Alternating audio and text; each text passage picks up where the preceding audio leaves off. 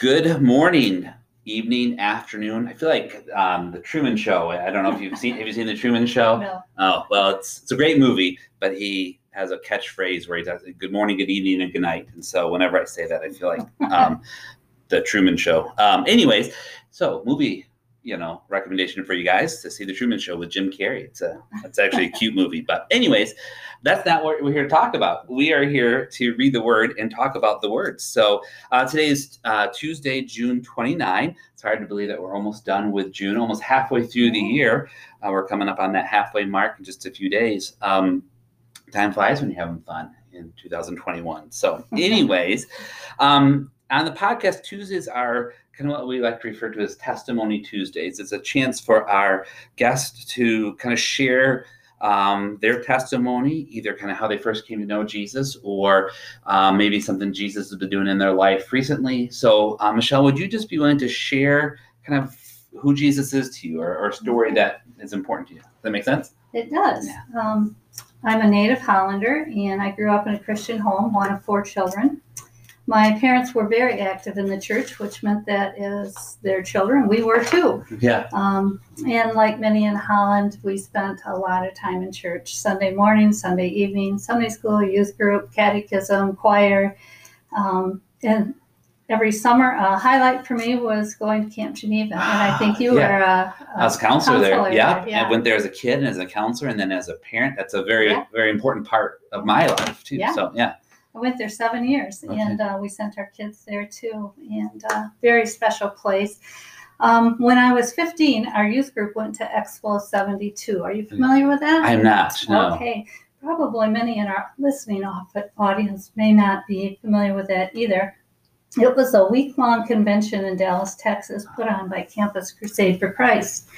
And uh, it was kind of a key event during the Jesus movement of the 1970s and uh, drew about 100,000 high school and Wow, college okay. age kids. It was kind of the Christian Woodstock of that Hmm. area. And uh, partway through that week, I really felt God speaking to me. Growing up, I was always the, the compliant child, the good kid, and yet I had heard enough sermons to know that I could never be good enough on my own to Yeah. enter heaven. And as a teenager, I had this silly notion that once I made that commitment, I wouldn't be able to have any fun anymore. Oh, sure. Right. I'd have to give Yeah. up all those fun things in life. Yeah.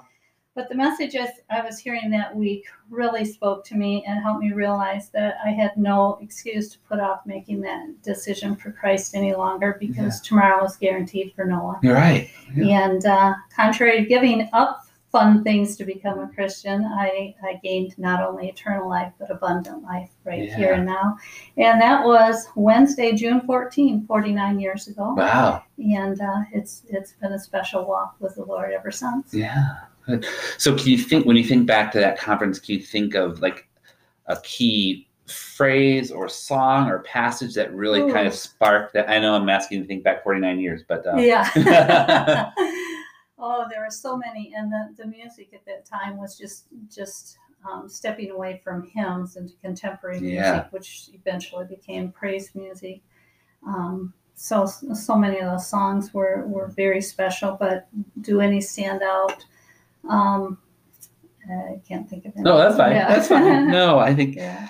what I appreciate about your story is um, it's been it's similar to my own life, but I think it's important uh, thing for all people. Your faith transition from what your parents told you, the Mhm. the ritual of going to church every Sunday, the you know this is what Christians do, you Yeah. know, catechism, Yeah. youth group, all that stuff.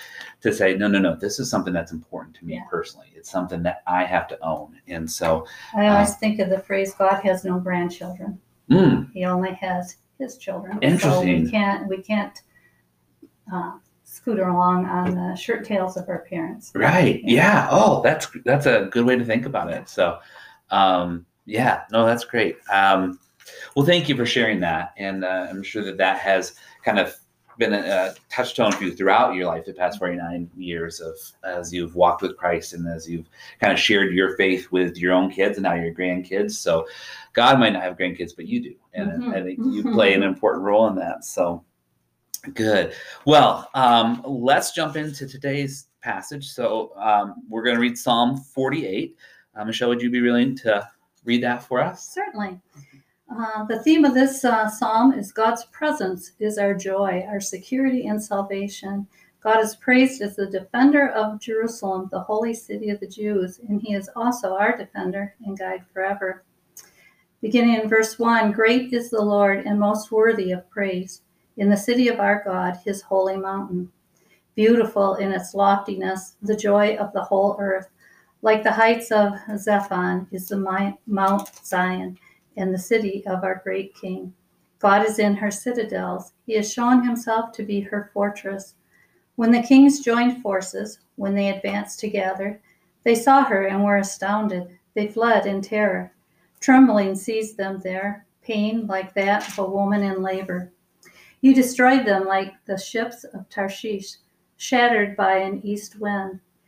As we have heard, so we have seen, in the city of the Lord Almighty, in the city of our God, God makes her secure forever. Within your temple, O God, we meditate on your unfailing love.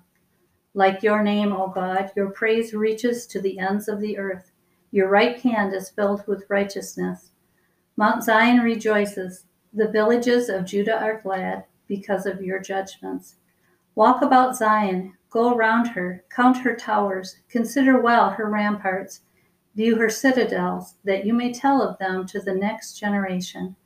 For this God is our God forever and ever. He will be our guide even to the end. Thank you for mm-hmm. that.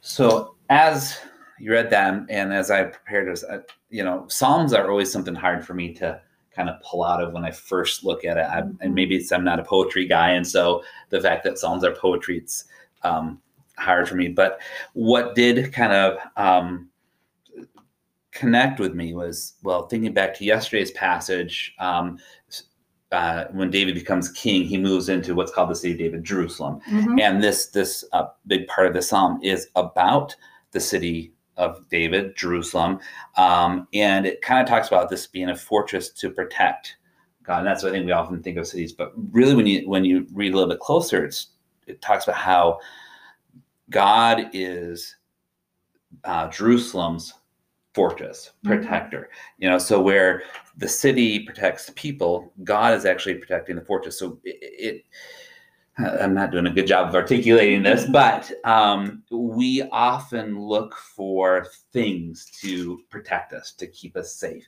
So whether it's a big city or our houses, but what we're hearing in this passage is really no, it's not the thing, it's not the city that protects us, it's God mm-hmm. that protects us. That that that um, we are saved through Him. Or in this passage, talk about multiple kings come to try to attack um, but they saw God there and they fled in terror.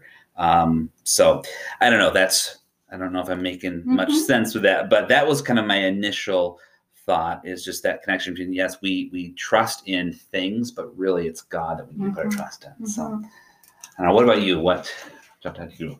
Well, um, first of all, it's a call to praise uh, it begins right in the, the first verse there where it, it, says, Great is the Lord and most worthy of our praise.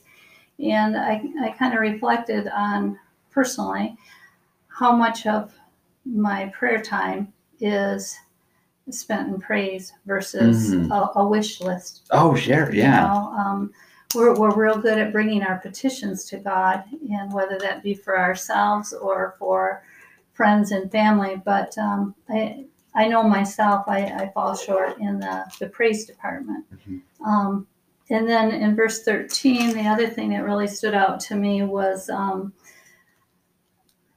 that we would tell of them to the next generation. I read in, in some of the notes that this city, being the dwelling place of God, kind of um, a lot of what they're saying about the city is, in effect, praise to, to God. And so when it's talking in um, verse, verses 12 and following, walk about the Zion, counter towers, consider ramparts, um, that you may tell them to the next generation. It's kind of referring to look at all the characteristics of God mm, and yeah. tell of them to the next generation. So yeah. that's kind of what I was pulling out of it. Yeah. No, I'm, I'm glad you said that about um, you know, our prayers are they full of praise or petitions? Mhm. And I think I'm very guilty of that too. And honestly, I, I think probably most of our listeners are, you know, are we truly going to God in, in a, uh, a, a atmosphere, not atmosphere, a posture of praise, or is it just okay? Thanks God for this. Now give me all these Mm-hmm. Yes. things. Um, Yeah. And so this is, yeah, I'm glad you said it's a good reminder for all of us. And you know, in this passage, he talks about, you know, God makes us secure forever, uh, forever. God's unfailing love. Um, Mhm. He's God forever and ever. Um, he'll guide us till the end. And so, um, yeah, that that praise there. And when I um, this it saw it's t- the title of song, a psalm of the sons of Korah. I don't know. Are you familiar with who the sons of Korah? No, I'm not. No, neither was I. And so I did a little Google search, and um, I, you know, I won't go into the whole story now, but basically, um, the sons of Korah, um, you can trace it all the way back to um, the you know, beginning of the tribes of um, uh, Levi. Sorry, is you know they're, they're from Levi, who was one of Jacob's sons, and and the, Levi, the Levites were the priests, Mhm. and so um, their responsibility the sons of Korah were to lead worship.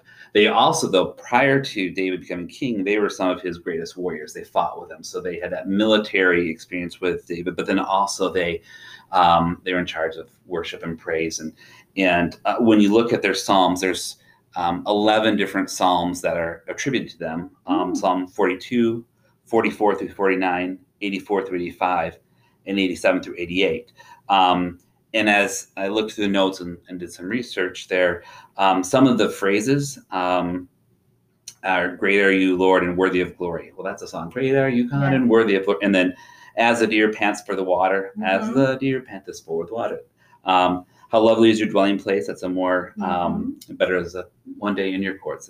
Um, God is our refuge and strength, our ever-present help. So some of the more famous psalms, I guess you will, um, or psalms have been turned into praise and worship songs, were songs from the Sons of Korah. So that was just kind of a fun, you know, connection Interesting. not necessarily to what's in this particular passage, but one of the things I've appreciated about this po- podcast and the Bible reading plan um, is when we see connections from one passage to another. And so this kind of like, I get all geeky about this to say, oh wow.